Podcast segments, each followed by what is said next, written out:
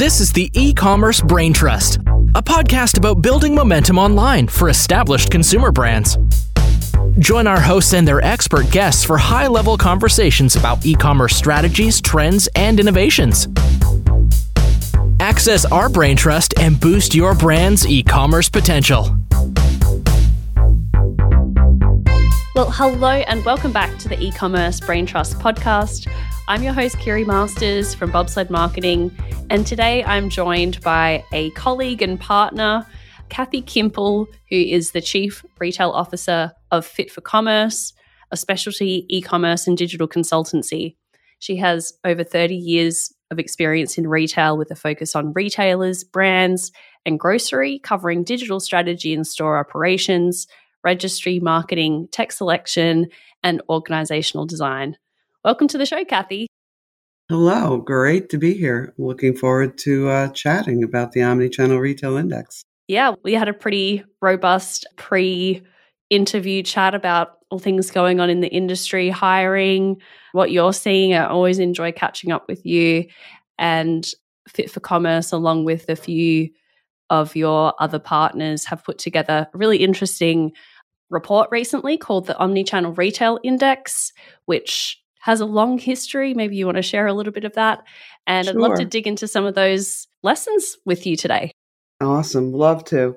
The index was designed to take pulse on how retailers are delivering on the omni-channel promise. Believe it or not, we started the index, it's hard for me to even imagine, back in 2015 in conjunction with NRF, the National Retail Federation. We noticed then that the retail landscape was changing really quickly and we wanted to start to benchmark new tech driving customer behaviors. We wanted to look at features and functions on websites. So we built the index, which is now in its sixth year. And what we found really powerful about the index is we've been tracking uh, largely the same number of retailers for six years. We've been tracking features and functions, and it gives us a benchmark on which to see what things are gaining traction, how different retailers are performing, and what they're adopting. And we're looking for things that we deem as omni-channel best practices. And at some point in time, we also mark some of the features and functions as just basic table stakes. Mm. Point noting, though, when we look at an index, we do an adoption rate score. And our adoption rate score this year is averages at 62%. Not off the charts, but up substantially from uh, last year, which we can talk a little bit more about in a bit. So, what is the adoption rate measuring? The tactics that you recommend in general? Sure. What we look at is we look at between 250 and 350 features and functions on a website. So, this is a qualitative index. We'll look at the features and functions and say, do you have facets? Do you have filters? Do you show inventory availability by store? Do you have BOPIS? Oh my goodness, do you have curbside? And we go back through and do all, you know, yes, no's. So really the adoption rate is on a scale of potential 250 yeses. How many of you check the box on that? Yes, I have this feature. And we label those features as what are table stakes? What are best practices? We also look for things that might be innovative a few years ago, that might have been live chat. Now we're looking at chat bots. So we then have this data on 250 features and functions that we can filter and sort to web, mobile, cross channel or store. We can filter them to be are they customer service related features and functions? Are they marketing features and functions? And we've tried to keep them over six years consistent so that we can see oh, you know, two years ago, 4% of the index had curbside. You know, now I'm going roughly 65% of the index have curbside. So we are tracking the trajectory of features and functions and how they're growing because adoption rate also starts to play back to what's the customer expectation. If a customer is shopping on the web and digital or omni, then they 95% of the time in their shopping, they are finding this feature they're using this feature and a particular retailer or brand doesn't have it, may have a customer disconnect or a pinch point. Does that make sense? Yeah, absolutely. So it's a benchmark of the sort of essential table stakes, if you will, and, and those things get added to and taken away over time. Is that exactly? fair? And we Yep. look at we benchmark between 100 and 150 retailers across 13 verticals. So by vertical, home improvement, department stores, jewelry and apparel, toys and games. So we're benchmarking across 13 verticals, somewhere between 100 and 150 retailers. Our consultants, who are ex retail practitioners, that sounds so official, actually do the benchmarking on web. We actually go into stores and we try to keep this grouping of the 150 retailers fairly consistent. So again, when we're looking at year over year trends, you know, it's statistically meaningful and we don't have a lot of noise in the data that we've flipped in and out retailers. Yet, if there's somebody new and emerging, we add them to the index. Yep, makes sense.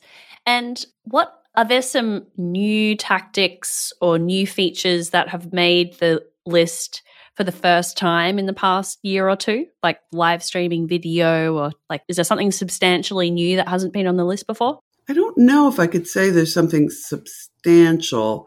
I think what we're seeing is a movement, a substantial movement in some features and functions. So I'll give you a bit of uh, data.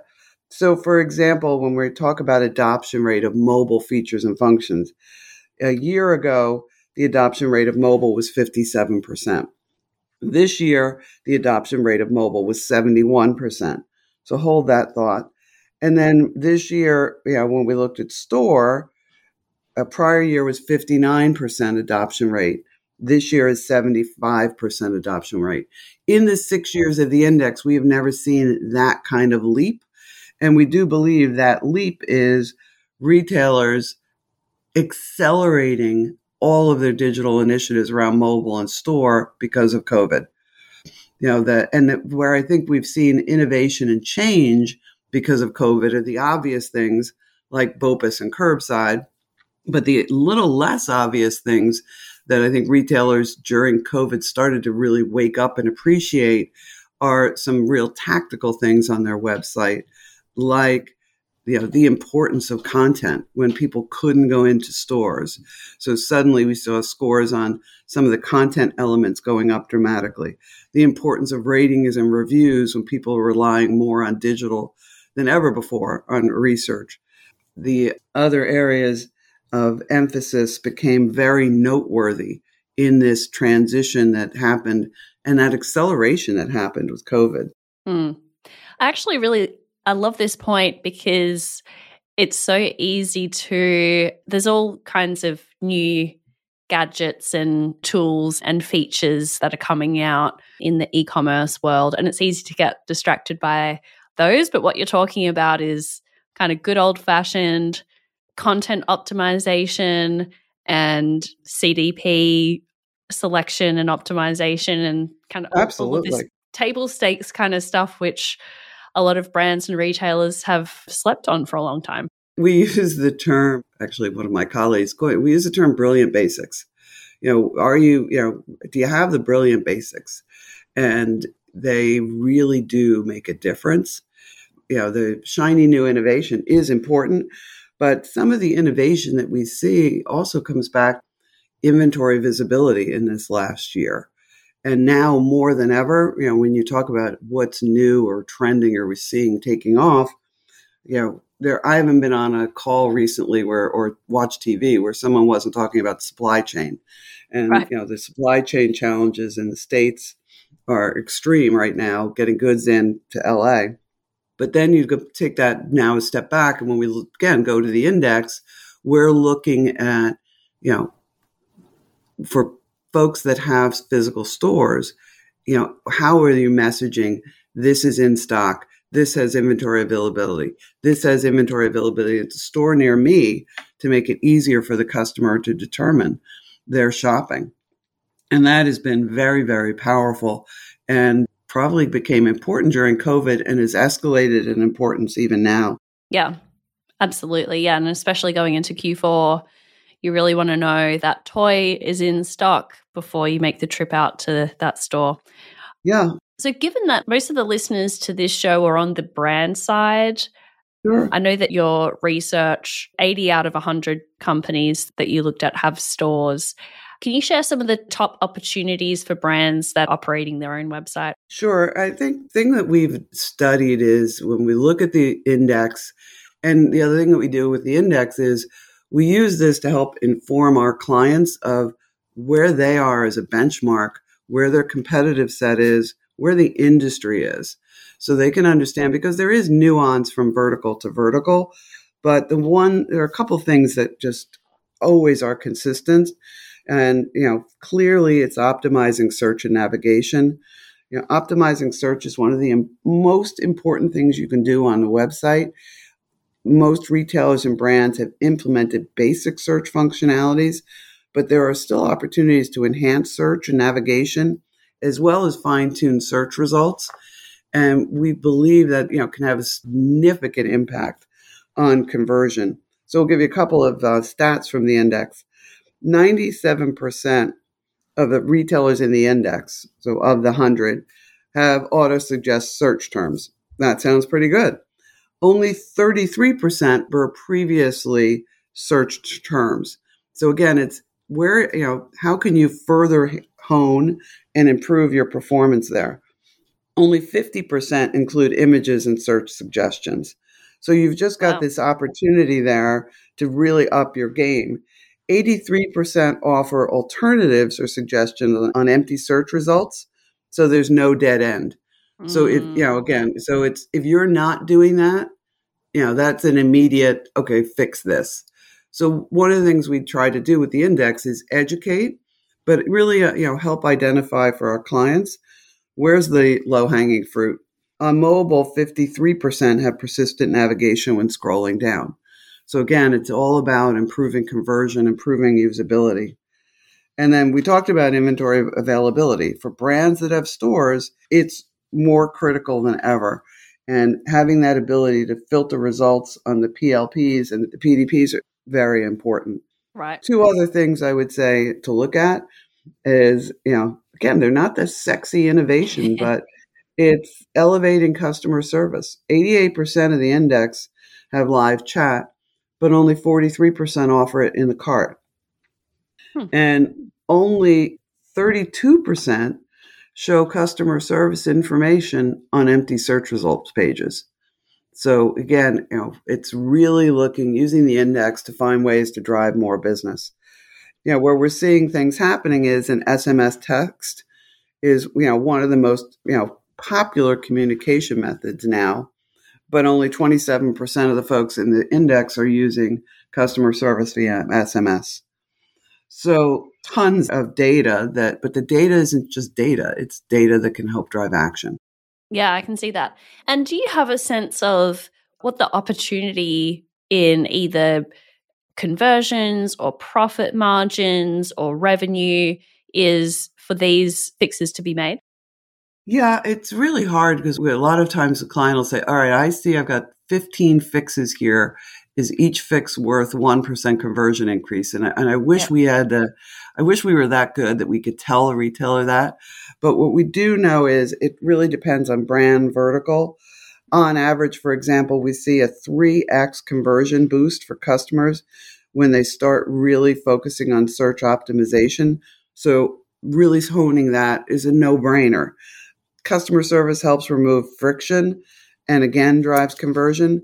So it really depends retailer by retailer. Hmm. The other thing that we do to help retailers is we look at the gaps. And it, in some cases, they may have a gap in execution, and it, it's a feature or function that is resident on their ECP platform that they just haven't either aren't aware of or haven't requested or haven't optimized. What's so there's lots platform? of opportunity. Sorry, e commerce platform. Okay, gotcha. Right. That's really helpful. Yeah, that a 3x conversion increase, that's definitely nothing to sneeze at. And there's a tremendous amount that we do with clients when we're doing a, a site audit or working on, you know, further gap analysis on where's the reporting that they can do within their business to make sure that they've optimized search, to make sure they've optimized the site experience. So there are some tools that in their toolbox that will help them understand. Mm-hmm. We did work recently with a client that we looked at their you know top 10 items and then where did they appear in search results and their top 10 items were on the equivalent of page 3 of search so there are there's techniques and tactics you can also do to drive more revenue very good so if i'm a sales or marketing leader at a brand I should also be thinking about not just my own site and the the optimizing search and navigation there and mobile optimization, but also how my retail partners are performing in those areas too, maybe nudging some of them into the 21st century. So, how might leverage these findings to have some crucial conversations with my retail partners? I think it's the same thing. It's taking these findings and looking at the areas that are, you know, the best practice, the, you know, the table stakes, looking at your retail partner websites and saying, you know, are they implemented there? Talking to your retail partners about what's on your roadmap, mm. you know, to improve search, what's on your roadmap to improve navigation.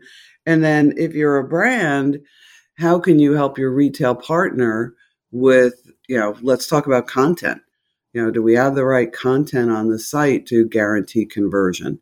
You know, is that content getting viewed? Is it set in the uh, most efficient manner? Because I think there is a huge piece on content right now that can also have an impact. Yeah. And I would definitely suggest sending this report along to retail partners who are not familiar with it and some of the pathways that you've used to actually benchmark these retailers as well. It might be some sort of benchmarking that folks do themselves. Indeed. So, again, I'll link up to the Omnichannel Retail Index in the show notes of this episode. You can also find it at fitforcommerce.com. Fit for Commerce is a partner of Bobsled Marketing. And Kathy, before you go, three questions for you. What's exciting you right now in the world of e commerce? The pace of innovation and change. I think the pace of change is, and I've been in digital since 1999. Pace of change I always thought was fast, and every year it gets faster. I think the other thing that excites me is at one point we talked about e-commerce, then we talked about multi-channel, then we talked about omni-channel.